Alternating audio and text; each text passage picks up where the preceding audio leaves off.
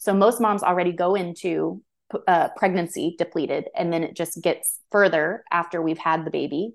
There's digestive system changes that have to happen after you have a during pregnancy and after you have a baby. And there's also hormonal changes. So it's kind of like this perfect storm where moms, I hear all the time, moms are like, but I was fine before I had babies. And now, like, it just wrecked me. And I'm like, well, we could also talk on like the metaphysical, like spiritual level. Motherhood, I honestly think, is meant to break you down. It is meant to break you down to the most elemental parts of yourself just to build you back up so that you know what it is that's no longer serving you and how to truly take care of yourself so that you can also take care of your babies. You're listening to Rewild and Free. This is the go to podcast for conscious and holistic mother entrepreneurs who are ditching society's to do list for intentional living, freedom, and abundance while creating impact and legacy in their home and business. If we haven't met yet, I'm Nicole Pasvier, your like hearted mom friend and biz bestie wrapped in one. I'm an ex nurse turned matrescence guide and business coach, leading women just like you into the new paradigm, where thriving in motherhood is your birthright, and so is a successful and sustainable online business. Keep listening if you're ready to unsubscribe from patriarchal motherhood, bro marketing, and boss babe culture. Because in this space, we use nature as our framework as we move towards feminine embodied business development, cyclical orientation, and slow living. Together, let's rewild and remember as we break free from survival and reconnect to what truly matters. Okay, friend, steep your tea and take the most loving breath you've given to yourself today, and let's go. Hello, hello. This is episode 35 of the Rewild and Free podcast. Can you guys believe it? I barely can believe it. I can't believe that I have recorded now over 35 episodes, um, and I'm honestly just blown away by the conversations with the guests I've been having, and today's episode is going to be no exception. I'm joined by not one, but two special guests. Um, first, you're going to hear from Katie Galvin who is a former speech therapist turned postpartum doula and functional diagnostic nutritional practitioner. Ooh, that's a bit of a mouthful. Um, we'll just call her Katie. I'm also going to be joined by Aubrey partway through the episode. Um, my dad was watching her, but she got pretty upset, and so I brought her up to hang out with us for a bit. So don't mind the little bit of chaos that happens about halfway through the episode, and well, really for the rest of the episode. it is what it is. Um, thank you for listening to the end if you make it that far and not being too bothered by the chaos. Um, there's some moments in there that just weren't easy to edit out, slash, um, showing up messy, guys. Like that's real life right now. So I didn't. I didn't feel like I needed to necessarily apologize or edit out how um, chaotic this episode truly was. Anyways, Katie is awesome as you're about to find out. And in this episode, we talk about just the depths of how to actually reclaim health in motherhood. And I'm not just talking about kind of like superficial health. We are going deep. We are talking about like mineral and nutrient depletion. We are talking about some of the generational um, dysfunctions, for lack of a better word, um, that are showing up culturally and socially in modern day motherhood. And of course, we're going to dive into the nervous system, on top of some of the more functional nutrition and root cause healing approaches that Katie is a wizard at. Um, and we're really just going to dive deep into understanding what kind of safety our feminine physiology needs, especially in just this modern day world of the shifts in access to nutrients in our foods and the modern day stress and just all of it. It's a really good episode. As you're listening, you're likely going to fall in love with Katie and want to know how to work with her. She can be found online on Instagram at Kate N. Galvin. Reach out to her there. She works virtually with moms, so it doesn't matter where you are in the world. And she has some really incredible offerings, including a pretty intensive one on one package. And she also has a 12 week transformational hybrid group program that's designed to help you reclaim vibrant health and motherhood and reconnect to yourself. The first cohort starts in January of 2024, so depending when you're listening to this, you probably want to get your eyes on that. If not, join the waitlist for the next cohort. Um, I think that's it. I'm going to press play so you can hear our episode. The startup podcasts are always so awkward because we've already been talking and now all of a sudden I'm like, bam, let's record. So it's like, hello again. We've already been talking for half an hour. Hi, Katie. Hi. Um, Oh, I'm so happy to have you on the show. You and I have been in each other's worlds now for almost six months. Um, I think we found each other because of Fierce Lizzie's podcast. We were both on her like Mother's Day special, um, sharing our own wisdom and our own medicine, which is super cool.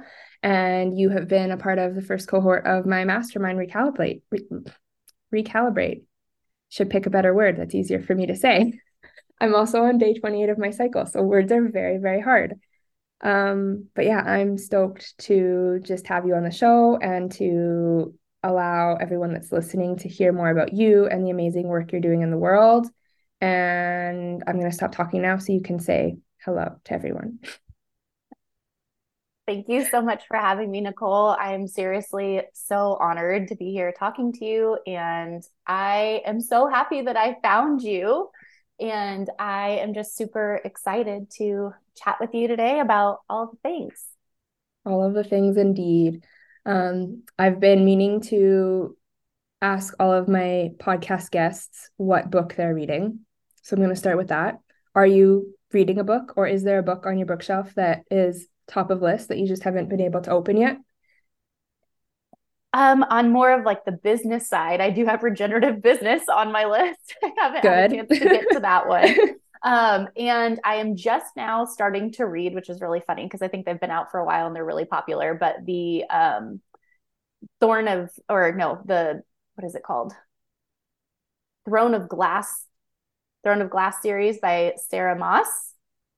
So fiction yes, fiction, like kind of fantasy. I don't remember the last time I read a fiction book. I am definitely a self development, business development book junkie. Like I cannot, like I, I read, they're like my Bibles to me. Like I read them like they're a Bible. And regenerative business specifically is definitely going to be my go-to business Bible. It, I've been telling you and the other women inside Recalibrate that that book has really put language on so much of my own truths around like business development and business creation. So I absolutely love what Sam Garcia is writing in that book. Um, I love her message. I am reading it for the second time along with you guys whenever you start to read your copy. Um, but it's a phenomenal book. So, anyways, good for you for also like reading fiction because I have a really hard oh, time. no, I have to. Like that. That's part of your like self care. Yes, that is part of my self care because I would definitely just do self development, and I have to be really careful because it's like sneaky. Like that is yeah. not truly productive, re- like non productive rest when our totally. brain is still going and thinking about all the things that we could be doing better that we're going to want to do now. So sometimes I definitely need just that mindless read just for the pure joy of it. Mm, so true. And I really should. I mean, I, I, as a teenager, like I would read fiction books all the time. I should actually like, I don't even think I have any on my bookshelf, but I should go back to some of my favorite books when I was quite a bit younger and see if they still have any spark for me. Or I remember like Ooh. even like some of those like romantic romantic novels like what is it like jody someone? I used to read like those books. I should get back into yeah. something like that. That sounds juicy. That i bet that would feel so good to just go back and see it. like oh this book used to hold so much allure and magic for me and just see if it's still there and just play with it or, or add yeah, some new ones. i should Mm, I love that reflection back to me because you know part of my message is to just incorporate play and pleasure back into our life and to be doing things out of desire, not obligation, and to find joy in like the little things. And as you already said, to make sure that you are doing like some not some some productive rest, but like not yeah, you yeah. said it better than I could. Um, but so yeah, this is a beautiful invitation for me to actually pick up a book that doesn't have like an agenda behind it mm. Okay. Anyways, let's start talking about you. What led you to what you're doing right now? Um, and I would love to hear like pre pre kids, like starting back, like when you were. Take us back to like high school. Take us back to like grade twelve, Katie. You're about to graduate. Ooh. Like, what's going on in in your head then? Where do you think you're going in the world? What is your definition of success? I want to hear that stuff. Ooh, okay. So I love this question. Um, we're going to get real nostalgic over here. Um, so high school Katie was very um overachieving, very perfectionistic, very by the book, rule follower. I have to do all of the things exactly right. Um, and you know, most of our generation, like the millennial generation, we'll say like the late 80s to like, you know, 90s babies, um, you know, had that conditioning of you need to get really good grades and work really hard so that you can go to college and get like this really good high paying job. And then you get married and you have a house and babies and all of that. I'm raising my hand because that's my story. Like I I joke, but it's so true that like I was really just following society's to-do list. And it was all those things. It was the college degree, it was the amazing husband, it was the dogs, it was the house, it was the retirement savings plan. Like yeah. we had it all. Yep, the white picket fence, all of that.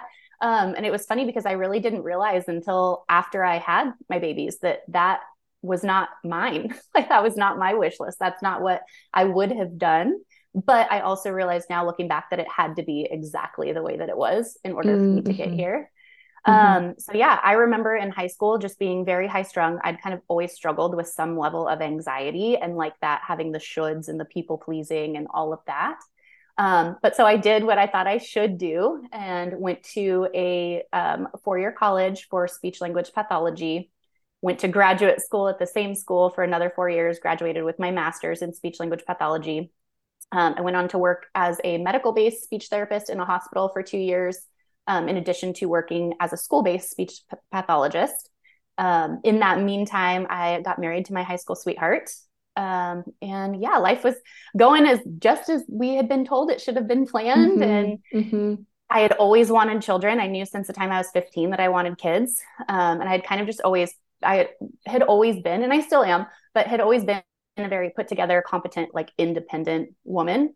Um, and I kind of just assumed that like after I had babies, like it was just going to be a continuation of that life. Things were, it was going to be a natural transition, you know, all of those things. And when I actually had my daughter, it was like a reality check. Um, looking back now, I can see that the way I had been living my life, the way I had been, um, you know, maybe not nourishing myself as well as I should have been um, while I was pregnant, and just the expectations and the stress that I had, you know, really gone through for years before. I forgot to mention that I was in competitive sports um, for, you know, 12 years. So it was like that perfect high achieving, like get good grades, you know, straight A's, always like work hard, go to work. And, you know, I was working out five days a week and just doing all these things that I thought I was supposed to be doing. And so after I had my daughter, my physical and my mental health really, really declined. So I had actually been diagnosed with postpartum anxiety and depression. Um, but I now know that that was an undiagnosed thyroid condition. Told by my OBGYN and all of my doctors that my labs were normal. And so I was kind of just written off as, you know, nope, you're just a mom who has anxiety and depression. Here's your medication, go to therapy. You know, well, it happens, come back in six months. And that did not work for me at all. So that really is like the the quick and dirty version of how I got here is I felt like the conventional medical model completely failed me as a new mom I felt like my body had betrayed me. I didn't understand what was going on. I just knew that before I had kids, I was fine and I was very high achieving. And all of a sudden, I'm a wreck. Like, what is going on?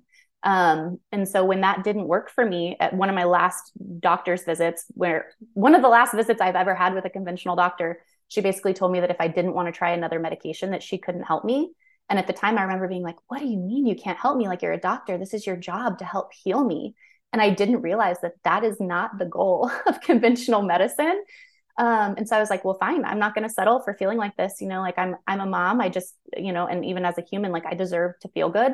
But feeling like this isn't an option because i have babies now who are depending on me. And so i just decided well if she can't help me i'm going to help myself. So i kind of just dove all into the functional and holistic health space I ended up seeing a naturopath who that was the first time I ever had actual like labs, functional labs run. And she was like, well, there's a huge difference between what conventional medicine says is normal and what actually labs should look like if you feel good and are healthy. Um, that was the first time anyone had really ever mentioned diet to me in terms of like there are certain foods and a way that you can eat that can actually help your body come back into balance and heal it was the first time I really started taking, you know, lifestyle and looking at the way I was living my life into account. The first time I started looking at supplementation really seriously. Um, and it just really inspired me. And so once I had made some of those changes and started realizing, wow, okay, like this is actually helping me start to feel better. Um, I had my son and I felt better after I had him than I did after I had my daughter, but still had some of the similar issues. I knew my thyroid was still not happy after I had him. And so then I really dove all into it and I ended up um, going back to get my certification as a functional diagnostic nutrition practitioner. And so that's where I am now. I kind of basically became the person that I wished I had had when I first had my daughter and was really struggling and just wanted answers. Mm, I love all of that so much. And I think your story is there's a lot of parallels to mine. So I totally get so much of what you were sharing. And I imagine a lot of the women that are listening can also get it. Cause, like you said, like our generation really did grow up with a lot of that conditioning and a lot of that just this belief that in order to have success and in order to be happy that there is yeah this to-do list this wish list and then it's not until we realize that it's not actually our list and it's not until we actually can detach from that list that what i've realized is how you can actually find happiness and success and fill in whatever word makes you feel happy. But I'm curious, as you were kind of just living through the motions of your undergrad and grad school and sports and probably just kind of living life in your early mid 20s, you say now that you were like anxious but in the moment were you identifying as someone that was anxious or did you just think that that was kind of a part of life I think I knew that I had some level of anxiety. Like when I was in high school, I was taking AP classes, so like the advanced honors classes that would transfer over to college and all yep. of that. And I remember just realizing like this is a lot like being actively stressed and wondering yeah. if everyone else felt like that because I knew that there were yeah. other kids who loved high school and were like, this is great. Like it's just here to have fun. Like school class is easy. and like they just, you know, were going to parties and weren't doing a ton There's of extra kids like that. That was not me. it was not me uh. either. Um, and I also recognize that now I recognize that there was also such a deeper layer of that anxiousness that I didn't identify. But like I had mm. so much um stock in like looking a certain way like meeting like the beauty standards and like every like just that perfectionism was so deep mm-hmm. and that people pleasing was also so deep that part I conditioning yes that part I did not realize how deep that truly went until yeah. you know more of like my 30s um yeah. and I can relate to that as well and like the anxiety piece like I the reason I asked is because I've I've kind of realized that in my own story I've always been like borderline, not borderline. I've totally been anxious. I've been that person that is always worrying about things. I'm I'm always trying to make a plan. I'm always trying to like do loads of research and like that has been praised by society as like oh cool like you are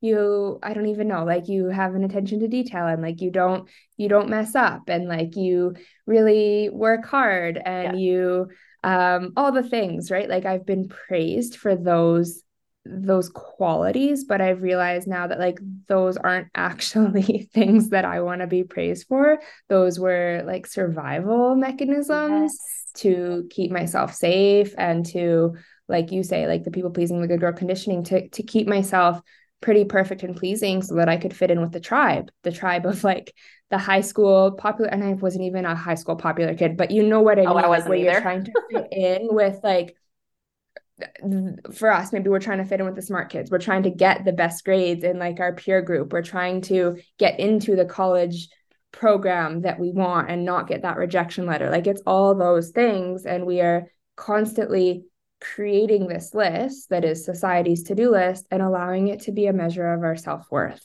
Yes. And that I did not really dive into until after I had the babies.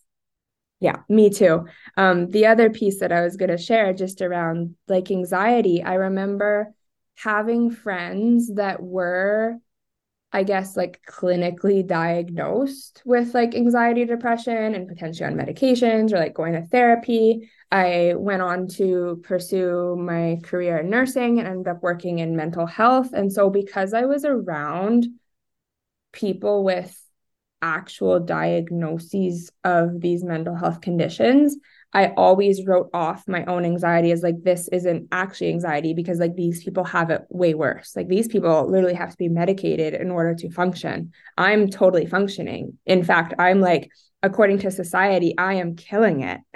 right.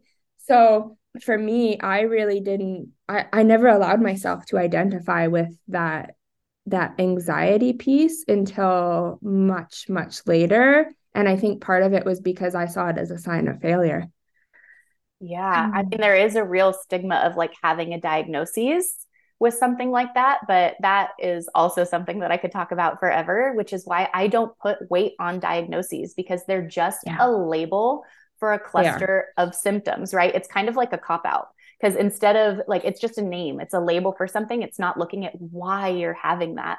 Like, are there some physical things that maybe you've been neglecting? Like, you're just not taking care of your physical body in the way that it needs to in order to function properly. Like, anxiety is you know it's just a, a symptom, symptom it's, yes a, it's yeah. our body trying to get our attention saying hey like we have some needs that are not being met and it's literally yeah. trying to just keep you alive and so that's kind of my view on diagnoses is i don't care what you've been diagnosed with i want the why like i want to figure out yeah. like what is causing that for you whether it is you know more uh, on the physical side you're just not adequately nourishing and nurturing your body or whether it's more on that mental emotional side like maybe you are not connected with what you actually want and you desire. You've been living your life for someone else and your body is just so like knows it's not in alignment. And so it's giving yeah. you anxiety because it's not something that you actually want to be doing. Like that's not actually bringing you joy and nourishing you in the ways that are mm-hmm. so important for for for for fulfillment and purpose. And so I just look at, you know, anxiety is not something to be ashamed of, not something to be stigmatized. Um, I definitely am not someone that you know would ever want to see someone just get labeled with anxiety or depression and put on medications. Because uh, while and again i'm not shaming people for that because i have been in that situation where i was so desperate and like it was debilitating that i just needed something and i didn't know what the other options were. And i just knew like i couldn't continue this way. I needed something. But i want to see like hey like what are some things that we can do to help bring your body back into balance you know and so that's kind of just like my general take on on the diagnosis piece is i don't look at it as it's something to be stigmatized for or shamed for. I also think that the diagnoses piece is a huge disservice especially to moms because as soon as the words anxiety or depression or anything like that leave your mouth it basically gives the conventional doctors leeway to say oh well all of these physical things you're experiencing that's the anxiety and depression you know like we're not even going to look for what might be causing these physical symptoms because it's all in your head. You're just anxious or you're just depressed. So that's one of yeah. the other huge issues i have with that.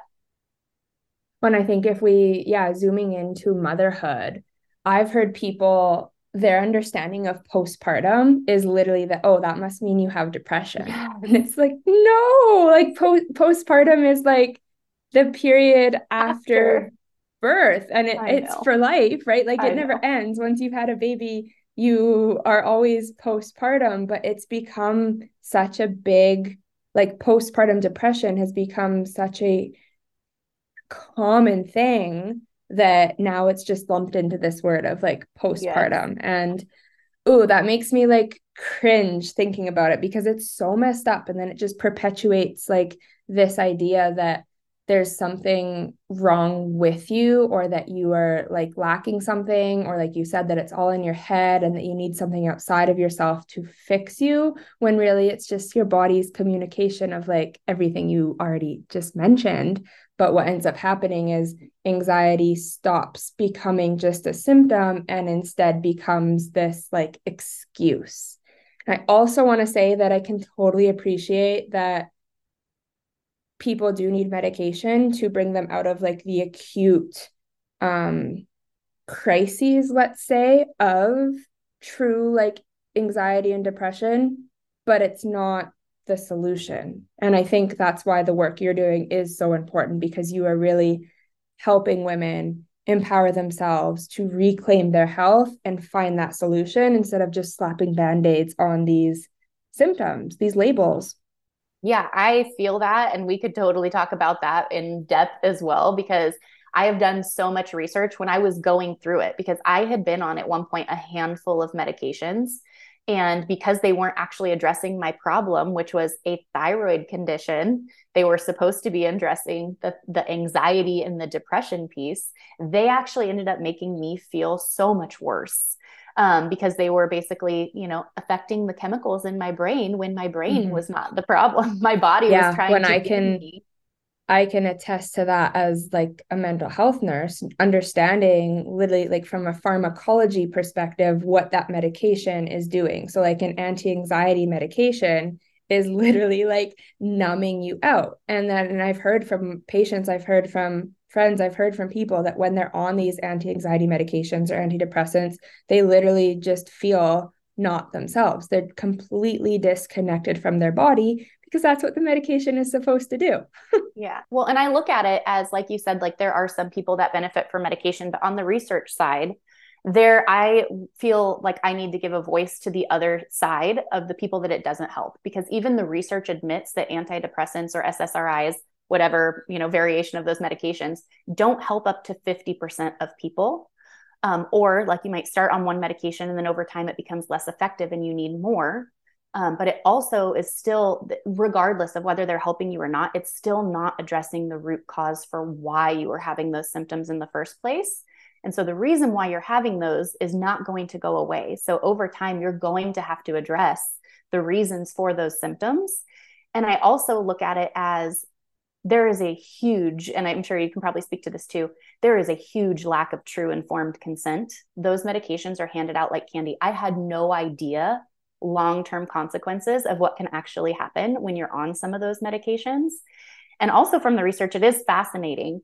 Um, all of those medications are tested against placebo effect. And when you look in the research, the amount that they like, they basically can't account for the placebo effect. So I, as like a, you know, functional practitioner who's very holistic, looking at the mind, body, spirit connection and knowing that our thoughts have chemical effects in our body and like our thoughts can literally create our reality that maybe the medication is helping 50% of people because they are convinced that it is helping them. So that's really the power of your mind and the power of positive thinking because when you look at the research, they really can't account for why those medications are working. I'm going to pause for a second. I need to go check on Aubrey. I tried to message you on Voxer, but I think your phone's probably still off. Hi. I yeah, hi Aubrey. Hi. Um, my dad is living with us right now, which has been awesome because he's like built-in childcare. Oh. But he um isn't super helpful if Aubrey like is getting tired oh. or like starts crying or anything like that. So I heard her crying for quite a while. I'm like, I better go down and check. and of course, I feel like she's ready for a nap. So I just tried to see if I could put her down quickly. Of course, it didn't work. So I think Aubrey's going to be joining us on the podcast. No today. worries. I work with mamas, so this is like normal for when I have one-to-one clients. So I'm good if you're good. It's just it's just funny because we tried to plan the time to be around nap time and that's totally fine. So we're just going to roll with it. Yeah. Um I feel like I'm still recording. So all of that was recorded. So yeah, Aubrey is here joining us on the podcast. I just had to take a quick break. Um, um yeah, Katie, so you were just kind of explaining your perspective on the pharmaceutical use in terms of like anxiety and depression. Why don't we jump right into I guess your your approach and your philosophy in your own coaching in how to actually like combat some of that and i know like it's a root cause approach and all of that but i guess like actually explaining what that yeah means? no so as a functional practitioner and taking like a holistic approach to health like it really truly is like a body mind spirit approach um, because the way that we are living our life day in day out and kind of like we talked about earlier like going back to high school i knew that there were things that i had been doing for decades before i ever struggled with my my health after i had children that were contributing to some of those simple symptoms that I had after children being even more amplified. I want to interject for a second because I'm curious if so just looking back on my own holistic journey and like back when I thought I was naturally minded and that basically just meant like not using gross chemically induced um, candles and like swapping out some of my laundry detergent and skincare. Like back then I thought that was what it meant to be holistic. and I realize now that oh it is a part of it, but I realize now it is so much more than that. And it really is like that mind, body, spirit connection. And even in my own my own journey right now, like I am very much focused on um like the mind and the body connection and like the mindset stuff, but also like the somatic stuff and mm-hmm really tuning into my body and all of that thing, all of that stuff. But it can be so easy to forget that it also includes food. It also includes like the toxins in our environment. It also includes all of it. And it can yeah. get really, really overwhelming because it's like, well, where do you even start, especially if you've been living a life kind of on autopilot and just following the norm? Yeah, no, I totally understand that. So the way that I start with my clients is first, like, which sounds novel, but it really shouldn't be. Um, like typically you would go to the doctor and they're just kind of like, all right, what's going on? Like, here's your, you know, this is what it is. Here's your medication. Off you go. I look at it as one of the most important things that I do with clients is I actually listen to them. I ask them about their life. I ask what that's currently looking like for them. Like how are they feeling day in and day out? What does a typical day look like for them? Just because that's going to give me so much insight into the things that they're probably thinking day in and day out, how they're currently living their life. So it really does start with just get gleaning so much information based off of their lifestyle how they're currently living their life like in terms of you know what they're eating how often are they eating how much are they eating what does their stress look like both like at home and outside of the home if they're working or you know if they're an entrepreneur like what does that look like for you? How are your relationships? Do you have community? Do you have somebody that you know that helps you out? Like what do all of these different things look like? So always start there. Um, and then we are looking at too like from a foundational perspective like your it all comes down really to your nervous system because your nervous system your brain is constantly scanning all day every day making hundreds of thousands of decisions in terms of that safe like is this a bear that's going to eat me? Like what is this thing that like you know it's trying to keep you safe. And what we can communicate with the nervous system in so many ways. And a huge way that we can communicate with our nervous system is through nutrition through the foods that we're eating how much we're eating the quality of the foods we're eating the the i want to say like food pairings like how we're actually um, balance are we balancing our meals or are we not so we do look a huge piece of what i do is functional nutrition which also I do see because I do get a lot of clients who come to me, you know, they're like, they've already figured out that conventional medicine is not for them, it's not helping them. And they've had experiences with either naturopaths or other like function doctors of functional medicine and they're still missing that huge educational component. Like in a lot of cases it's still that model of diagnosis but instead of a pharmaceutical here's your green supplement or you know they'll maybe tell you like oh you need to eat better and you need to eat more but they won't tell them exactly how and when we're looking at like moms who are already feeling really stressed and really overwhelmed they need that follow-up piece. They need someone to help them troubleshoot and actually figure out what this looks like in a realistic doable way into their current lifestyle when they're not feeling great. So that is also a huge way that how I work with moms is different is I am basically guiding them. I'm giving them like the roadmap, like the blueprint and helping them figure out how to put these things into their day in a more manageable, realistic, simplistic way letting them know that yes there are all of these ideals. Maybe long term this is what we want our lifestyle to look like. But in the meantime what's the net the first small step we can take? What are like the the small action steps that are going to move the needle the farthest the fastest and help you start feeling better? Mm, i love all that. And i'm so glad you brought up just the language of the nervous system because i think that really is a missing piece. And i know myself as I started to actually understand and learn my own nervous system, that really was the catalyst to everything else kind of clicking into place. And I I hear it kind of in the in the naturally minded, holistic, crunchy mom nervous system. Oh, Aubrey's just throwing markers everywhere. um, but like in the community, like you hear, like you can't supplement, you can't out supplement your nervous system. And I think that's really important to bring to the surface here because I think that's often what ends up happening is you like you said you kind of detach from conventional medicine. You know that there's some more um, naturally um, holistic ways to start caring for yourself and to start taking care of your own health but that often looks like supplementation and that's almost just like another it's another band-aid. yeah. it's another band-aid and i love what you no i love what you said. Like you will never out supplement out biohack you definitely won't ever out medicate poor nutrition lifestyle and your nervous system. Like you cannot do it. Um, you can't do it. And so that's the why the huge the two foundational pieces of the work that i do with moms comes down to functional nutrition because that is a huge way that you communicate with your nervous system and the nervous system regulation which is you know like you said it's kind of a buzzword like everybody's talking about it right now especially in like the you know crunchy or holistic spaces which is amazing. It needs to be talked about and it's not something that's just like a buzzword. Like there is so much science behind it but we also need to understand what that actually means. It's basically just a fancy term for too much stress over too long of a period of time. You are not adequately managing your stress. And when I say stress, I also mean that in a very different way than a lot of people maybe think about it. Like most of the time when we hear someone say stress, we think of the mental emotional stress, right? Which is definitely a huge component. It's the thoughts you're thinking all day, especially if you have like negative self talk or unrealistic expectations. It's that mental load of motherhood piece that everyone talks about, which is absolutely draining.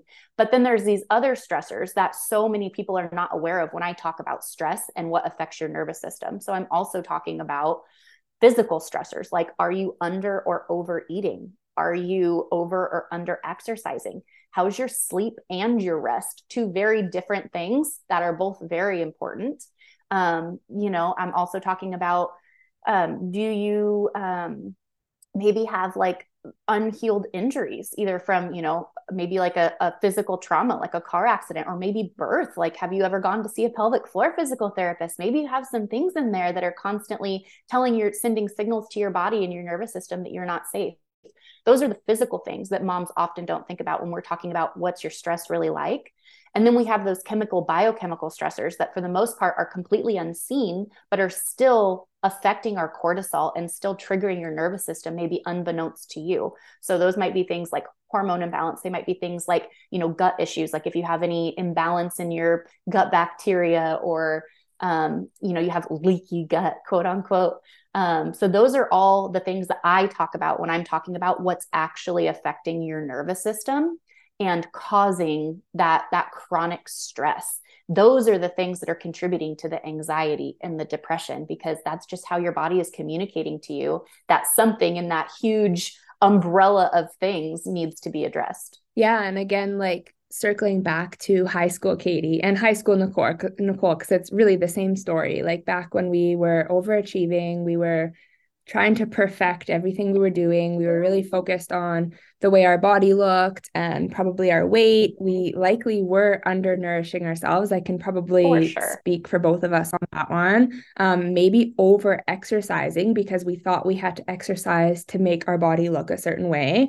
Um, and and then like on top of the the nervous system response to try to keep us safe so that we fit in with our group of people. And so then comes in like the fawn response or fitting in. And like those are nervous system survival responses that our body is doing to keep ourselves safe. Like it's not a personality. And i think that's that's something that again has been a big kind of light bulb moment in my own journey is realizing that like those parts of me are there's there's a purpose yes. there um that need and that desire to want to fit in and that need and that desire to want to do my best and not fail and not let anyone down is because of like this primal need to fit in and be accepted with my community. Um, and once I could understand that that was a nervous system response, and part of the way out of those patterns was actually to start 10, okay, now Aubrey's ripping the box of markers part of that was to start tending and soothing to my nervous system and start like showing my body and my nervous system safety that's when things actually started to change for yes. me um and then yeah i love that you are just bringing in also like the importance and the intricacies of nutrition and mineral like balance yes. and i feel like we are all collectively um probably like mineral and yes. nutrition depleted, whatever the correct Definitely. word is for that, because I know like our food sources are so different than they used yeah. to be, say, like even 50 years ago, right? The carrots that you buy from the store now, the strawberries you buy from the store, they don't have the same like nutrient yeah. density that they used to. And so even if you think you're eating well, quote unquote, it's still not the same like nutritional profile that it used to be. Yeah.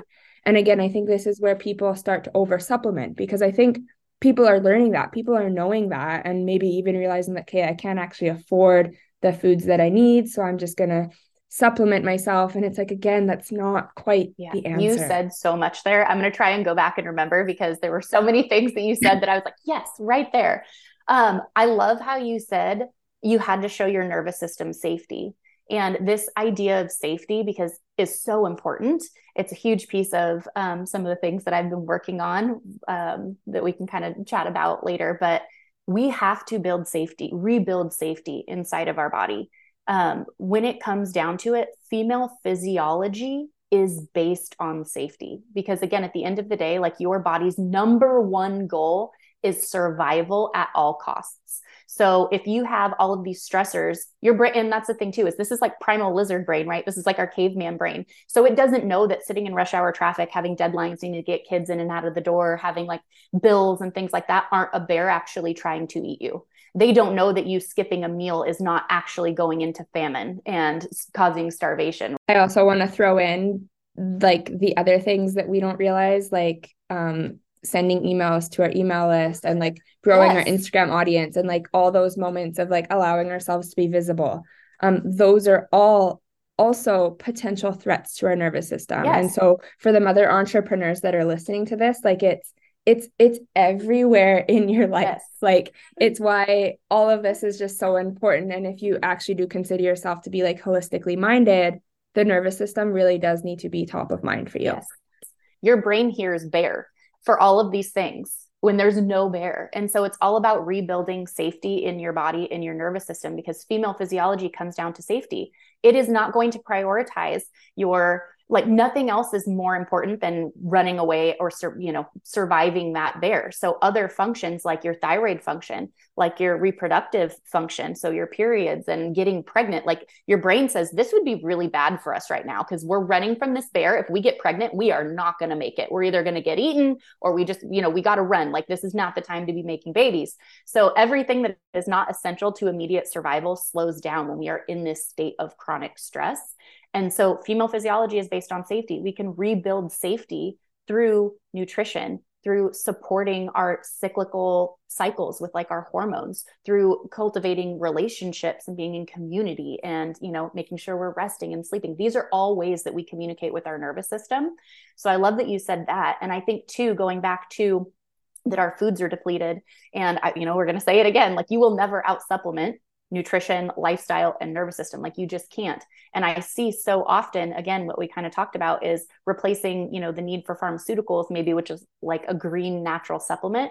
And I see so many women actually supplementing in a way that, we're going to talk about this in a second too, which is why like I always recommend testing and not guessing. Like you need to know what your body actually needs and not just throwing pasta at the wall, seeing what's going to stick with these random supplements. Because so often I see women coming in with these supplements that some of them are like indeed like good quality and they might be supplements that I would recommend to my clients um, if they had specific needs, but they actually end up making their underlying, their unique personal imbalances worse or causing something else that they didn't intend. Um, so supplements are a whole new bag. Like I'm kind of a little bit of a supplement snob too. Like I only recommend whole food supplementation the vast majority of the time because again, that comes down to safety as well. Like our body is not going to recognize synthetic chemical supplements, even if it's quote unquote vitamin C, the same way it's going to recognize vitamin C from food. Um, so we kind of have these unintended consequences.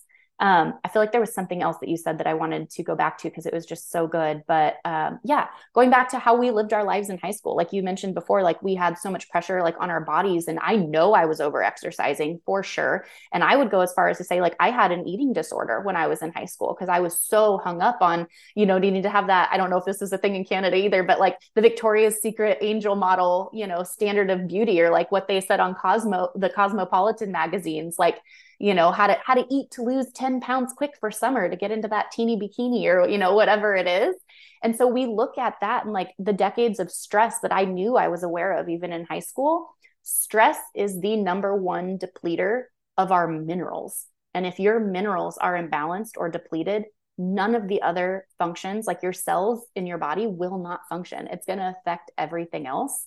And so we come down to this pattern of moms when they are well all humans but we're talking about moms um, it really does all come down to at the basic level nervous system dysregulation and nutrient depletion is what's causing these symptoms and so many of the things that moms are struggling with for years after they have kids in the first place and no supplement no medication no biohacking you know shiny sparkly thing is going to outweigh that. You've got to address the imbalances and the root causes yeah. Mm, yes. Let's talk about kind of like the average mom. So I feel like let's just say the average mom had a similar high school and like early adulthood experience to us. So we can kind of assume that she's undernourished, she's over exercising, she's probably not sleeping enough. And then she somehow miraculously gets pregnant even though she's already in depletion. Like that's a miracle in itself. So if you're wondering why there's a rising rate of fertility like ding ding ding like yeah. it makes perfect sense when you actually zoom out a bit. But so yeah we take this take this mom. She's undernourished. She's under underslept overexercised. She's now pregnant and now she's fueling and giving up energy to create life within her. Again, another miracle. How cool. Baby comes out, birth is, let's say, traumatic, because again, unfortunately, that's becoming the new normal. So let's say she now has this traumatic birth and she can't breastfeed. So, quote unquote, can't breastfeed. She's told she can't breastfeed.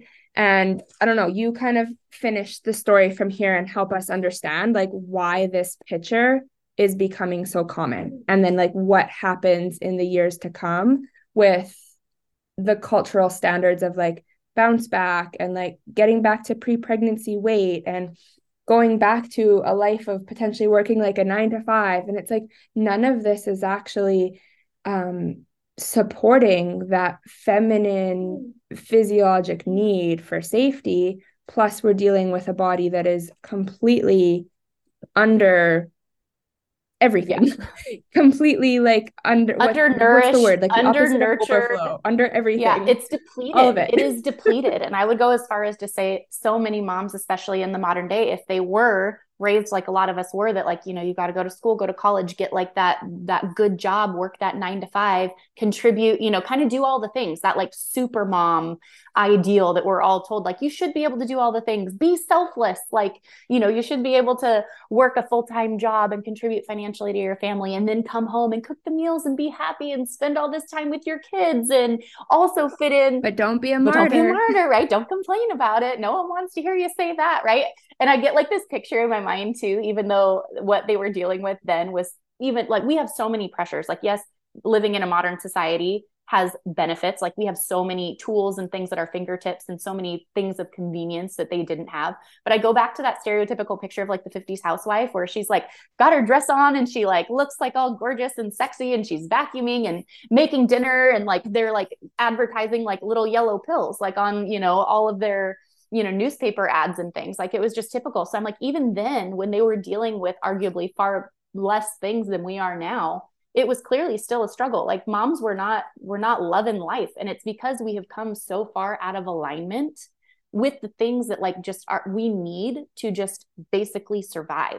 Like i can't tell you how many moms i talked to and i experienced it too after i first had my daughter where it was like okay well between being sleep deprived between being home by myself until either my husband got home or you know my mom could come over and and help me we out. Haven't even talked about the community. We aspect. have not even so thank you for going the aspect. Yeah. Um, so between being sleep deprived, between, you know, I was one of those moms that couldn't breastfeed, which now looking back, I'm, or, you know, quote unquote, couldn't breastfeed. Um, you know, I was so undernourished. Like I would, I would literally feel like, oh my gosh, I had this whole day and what did I do? I did nothing. But I would realize like I d- was not drinking enough water. I was not eating enough food. And I almost looked at like when someone came home, it was a luxury that I could sit down and eat a meal. And I'm like, no, like when you are postpartum, the amount of energy and nutrients that you need is even more than it was when you were pregnant. At that point, it's almost like, thank goodness you couldn't breastfeed because if you were yeah. breastfeeding from that state like who knows what your body would have had to do in order to survive oh i was already struggling like that my thyroid was that was why i had had so i really struggled so so severely with so many debilitating physical symptoms and also like the anxiety after i had my daughter. And i know now it's because my metabolic health i was so depleted. I was definitely nutrient depleted. Um, my hormones had already been out of balance because i had been in this decade long cycle of stress. It just that stress level maybe wasn't as apparent to me until I crashed. It was like my body had done it for so long that the amount of energy and healing and all of it that goes into having a baby and postpartum, my body just couldn't do it anymore. And so I feel like that's where a lot of moms are because postpartum, we are more um, susceptible to changes in our nervous system if we there are too many stressors if we're not able to rest we're not adequately nourishing ourselves we're already you know more than likely sleep deprived um, with a newborn. So like that is affecting our nervous system. We are already more likely to be nutrient depleted because on average you lose 10% of your total minerals with every pregnancy which to put that into a little bit more of a perspective that's the equivalent of four pounds of minerals. Four pounds is on average how many minerals a mom will lose it with one pregnancy that does not take into account where she started even going into pregnancy. So all those decades of stress before maybe you know eating like more of a modern lifestyle where she's not intentionally focused on eating nutrient dense foods eating enough and eating specifically enough minerals. So most moms already go into uh, pregnancy depleted and then it just gets further after we've had the baby. There's digestive system changes that have to happen after you have a during pregnancy and after you have a baby. And there's also hormonal changes. So it's kind of like this perfect storm where moms i hear all the time moms are like but i was fine before i had babies and now like it just wrecked me. And i'm like well we could also talk on like the metaphysical like spiritual level. Motherhood i honestly think is meant to break you down. It is meant to break you down to the most elemental parts of yourself just to build you back up so that you know what it is that's no longer serving you and how to truly take care of yourself so that you can also take care of your babies. Yes, that's perfectly said. Yeah. But so, mm-hmm. like, motherhood is meant to do that, but it's also a beautiful opportunity to look at how you've been living your life, what has no longer been serving you. And yes, like, what you need to do to take care of your body because your body is not the same anymore. Your body is never going to be the same again after it is pregnant and after you have a baby. It's going to be different. And so the way that you need to nourish yourself and nurture yourself after that is going to be different. I'm hoping I answered your question you asked. I don't even know what I asked, but like I'm just loving all of this because I think like this is stuff that I think a lot of women are waking up to, but they don't necessarily have the understanding or like the context of the why. And so a lot of what you're sharing right now is kind of explaining that context. And I think knowledge is power, right? When we start understanding this stuff, that is truly when we can start to feel empowered and take back control over our health. Um, oh gosh, Aubrey is pressing things on my headphone now. Can you hear me? I can't hear you. Woo, talk about my nervous system getting activated there. Oh my gosh. Oh, well, I'm all good over here. I don't know what you guys could hear. I muted myself, so I don't think anything would have got recorded. And I don't think the recording would catch my computer sound. But yeah, Aubrey somehow got a hold of the I only have one headphone in my ear, so she got a hold of the other headphone and somehow pressed something that made like music start playing and it was loud. Whew, and then I was panicking because I didn't know how to turn it off. And because I'm recording, the Zoom window wouldn't let me minimize it. And it was just this whole thing. See, oh bear. Your brain is like, there's a bear, there's a bear. Bear, yes, bear, bear, bear. Okay, so I'm just gonna drop back in and come back here where there is no bear. Whew. Um, I don't remember what I was saying, but I know I wanted to circle back to something that you haven't actually said yet. And I think it's really important. I don't think we, oh, I know what I was saying. I was just saying that like so many women um, know some of this, but they don't actually know the why. So the fact that you are shedding light on some of this and helping to explain it really is empowering because then we can start to understand like what's actually going on in our bodies. And it it just makes us feel more in control when we have conversations with our practitioners and when we're making decisions about what supplements we might decide to take or just all of the things but what we haven't talked about yet is birth control. And I don't think we necessarily need to go in that direction, but I just want to name it because that is also a huge thing that, again, going back to high school days in our generation, we were all on birth control. Many of us still are. Um, I I am not. I haven't been since having Aubrey, but I was literally on birth control basically from like 16 to let's just say 26 to make it an even 10 years. And the compound effect of that is not talked about enough. And then sprinkle into postpartum, like if you were back on birth control and now you're dealing with this perfect storm, as you called it. Woo, bear, bear, bear. Um, so I don't think we actually need to talk about birth control. I think there's lots of resources out there to help someone understand why I'm yelling bear. but oh, this conversation is just so helpful in the sense of education and empowerment. And I'm curious for the women listening that are like, yeah, Katie, like I'm totally buying everything you're saying, but I can't. Obviously, the solution is to work with someone like you, but that's not necessarily a tomorrow event. So, what are some things that women could be doing like yesterday to help all of the things we've been touching on? Well, it honestly comes down to those two main things that we talked about, which is, and it's a huge thing because it's all those stressors. Um, but it comes down to reducing your stress, which is also reg- part of regulating your nervous system, and really focus on replenishing your nutrients. So, making sure that if you do nothing else, you are eating a nutrient dense diet, you are eating enough food and you are doing whatever you can that's in your power to really first be aware of all of the different stressors that you have going on and then coming up with a plan to either get support to help take some of that stress off of you take things off of your plate that don't need to be there like things that are not absolutely necessary for your either immediate survival or joy or fulfillment or the survival and joy and fulfillment of like your immediate family your kids your spouse. Um, you know they, they can go. They are not definitely not more important than you and your health. Um, and then replenishing the nutrients. Those would be the two main places to start. In terms of a nutrient dense meal i'm assuming that means more than just making sure you have like fat protein and carbs what are you actually referring to in that like if if i'm going to become more intentional about what i'm eating what are the first things that i can start either introducing or maybe excluding in my diet. Yeah. So you want quality of the foods that you're eating. So again, like is your protein like a Slim Jim and your fat is a Reese's peanut butter cup and your um you know your um what did we say carbs your carbs is maybe a donut.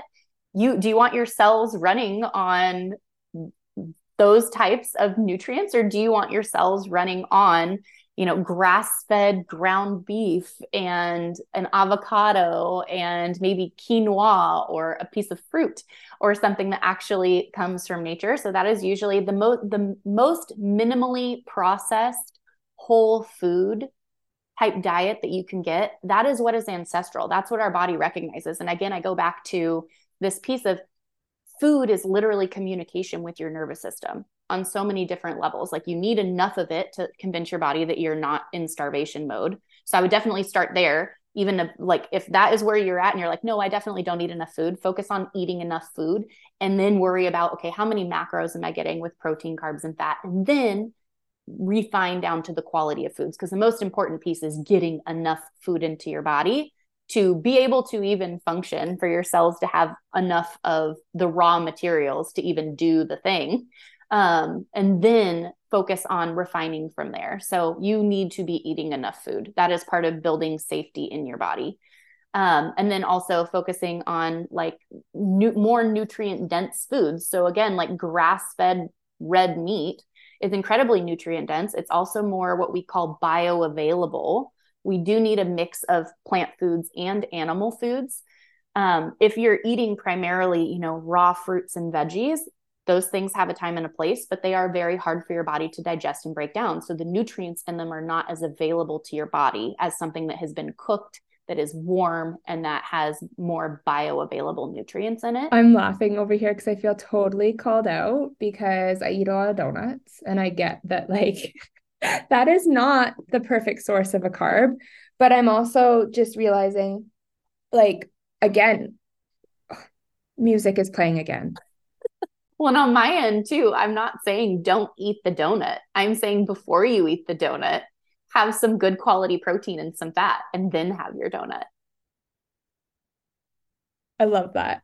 Um, this is the most chaotic podcast episode ever. I feel like everything that could be going wrong, aside from this recording not actually being recorded, is happening. So hopefully, this recording is actually being recorded.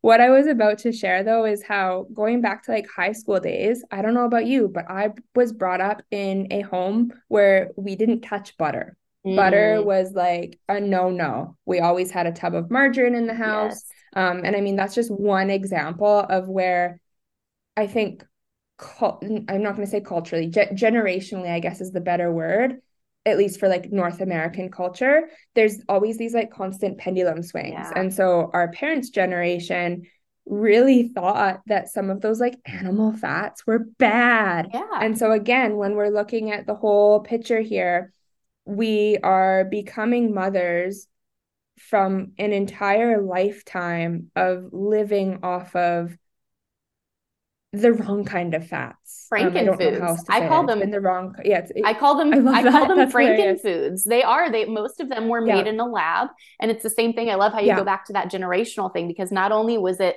don't eat the butter, you're going to have high cholesterol and have a heart attack and die. Yeah. It was don't eat full fat. fat. All fat is bad. Like you know, it was like the fat free potato chips, and then it was um you know what else did we have? Then we had like the atkins diet right? Like we had slim fast we had all of these things. We had crystal light all of or even things. like our milk right? Yeah. like our milk isn't even nutritious anymore because it's so processed and yeah. Yeah. Anyways like i think like you said like it's not about excluding the donut. It's about making sure that some more nutritionally dense things are incorporated into your diet first and so, like, I know for me, some really easy swaps that I've incorporated into my diet are like making sure I'm eating like good quality eggs. Mm-hmm. And I'm not like, not abiding to like I feel like again my parents generation is like don't have more than like 3 eggs a week so it was only like bacon and eggs on Sunday. No, I'm having bacon and eggs every fucking morning. Yeah. Thank you very much.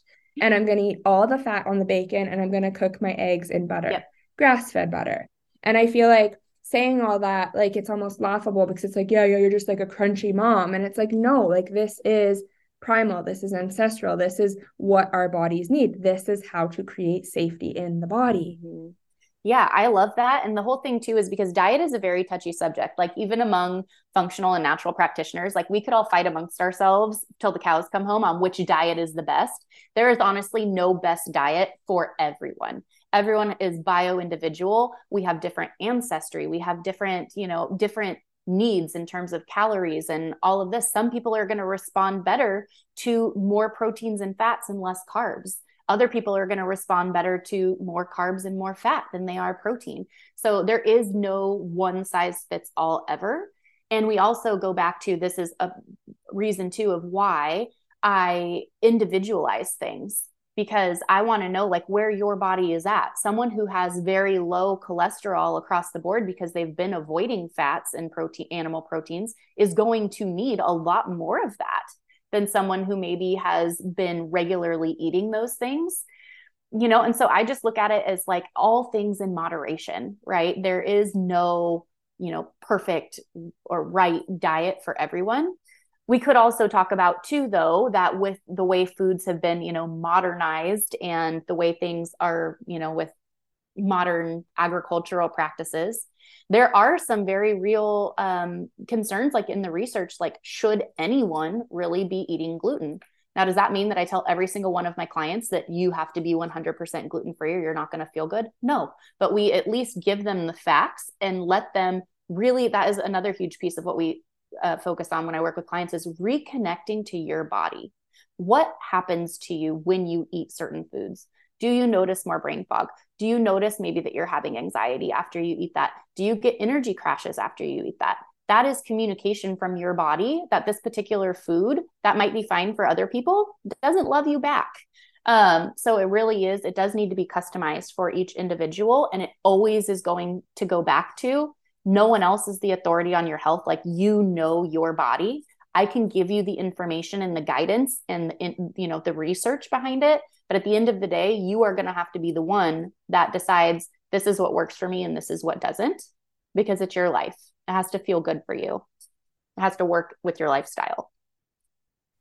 Mm, totally. And I'm just thinking back to like how you said that you start every every session with a client with just hearing what their life looks like and I think that that's so important because it could be so easy for someone to say, "Oh yeah, like I ate I eat I eat healthy and like I sleep good at night." It's like they might not actually know oh, what's going on up they might not actually know what like healthy or like the right amount of sleep is. So for you to get those details, that's just really important because if healthy to them looks like margarine and like no fat and exactly. whatever else that looks like, no, you get to kind of be that that person holding the flashlight and be like no actually this is this is what your body needs and this is likely why you're feeling yeah. the way you're feeling. We have to tease out like the programming of, like you said, like what have you personally been programmed to think of as a healthy food?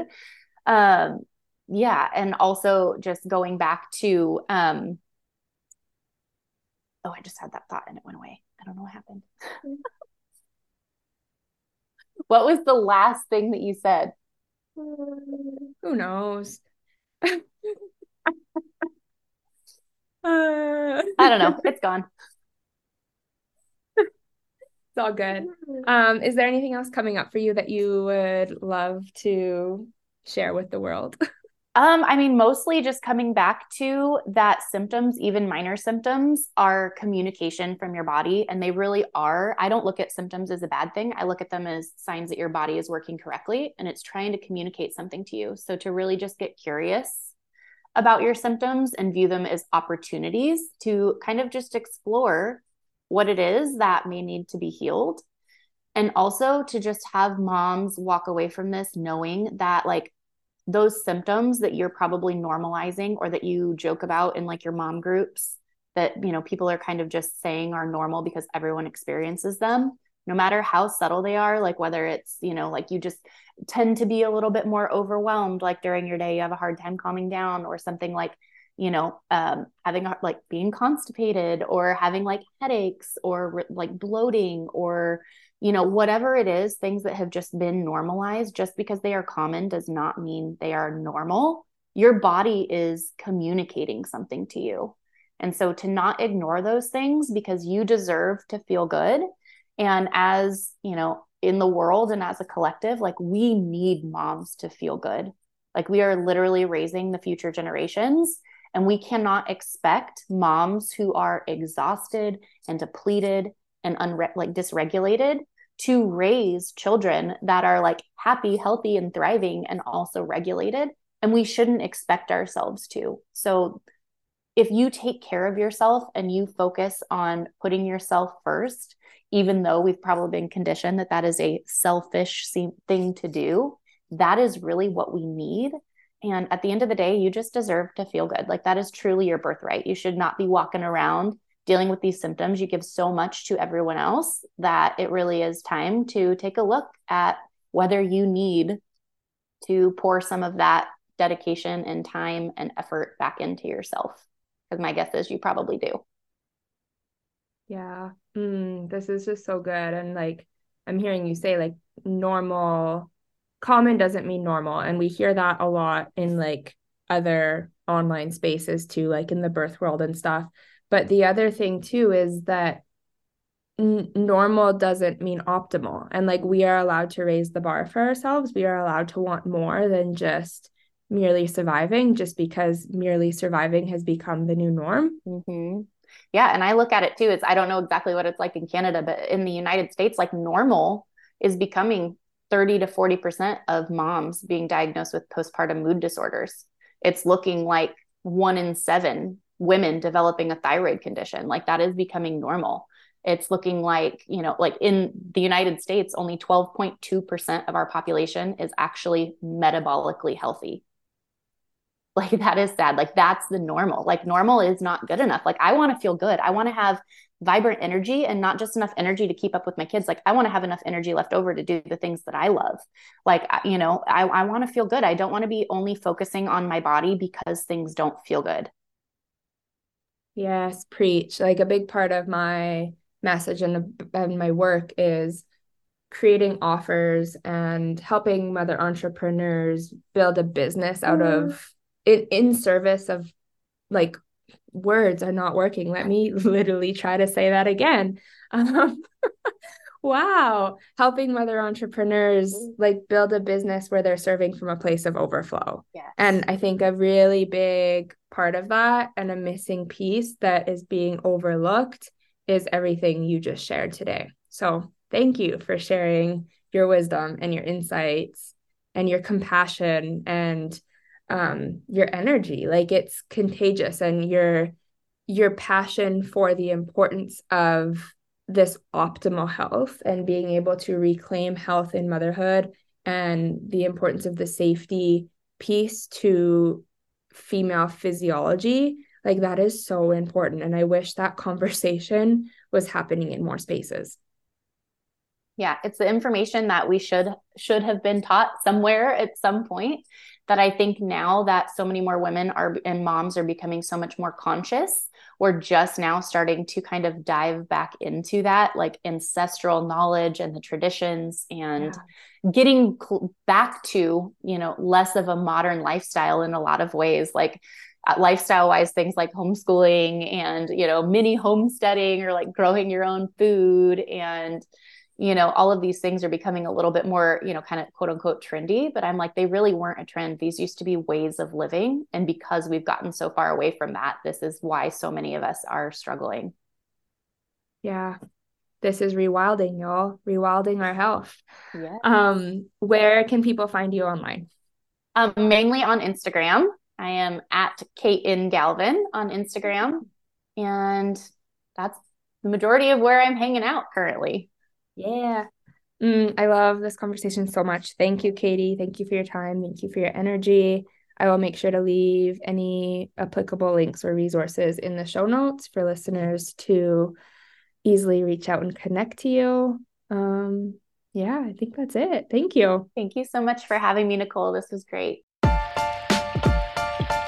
Okay, before you go, I just wanted to say thank you for taking the time to listen to this episode. If you were thinking of anyone while listening, please send it their way. And if anything resonated with you or you love these conversations, please subscribe and leave a review. This really helps the podcast algorithms um, put my show in front of more people just like you. And the last thing, I would love nothing more than hearing from you. So say hi, DM me on Instagram, and give me a follow at Nicole Pasveer. Until next time.